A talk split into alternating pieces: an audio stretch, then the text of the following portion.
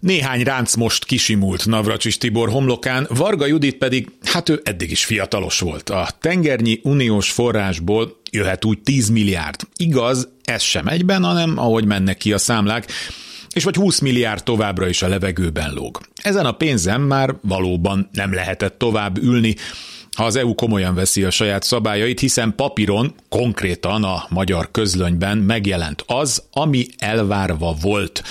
Jól jellemzi a magyar kormány és az Európai Bizottság viszonyát, egymásba vetett bizalmát, hogy egy parlamentben elfogadott, az államfő által aláírt törvény sem volt elég, látni akarták, hogy tényleg megjelenik-e.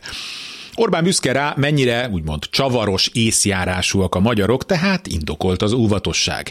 Mindezzel együtt örüljünk, hogy legalább ez megvan. A porcelán törékenységű forint árfolyamának jót tesz, elköltése növeli majd a GDP-t. Hogy mire költik? Biztos sok olyan beruházásra is, amitől gyarapodik a nemzet, meg azért lesz sok térkő, beton, és az ezek létrehozásából származó haszonból akkora jacht, mint a Bismarck csatahajó, esetleg néhány Central Parkra néző tízszobás ingatlan. Bár az én képzelőerőm szerény, vannak itt bőven mások, akik mernek nagyot álmodni.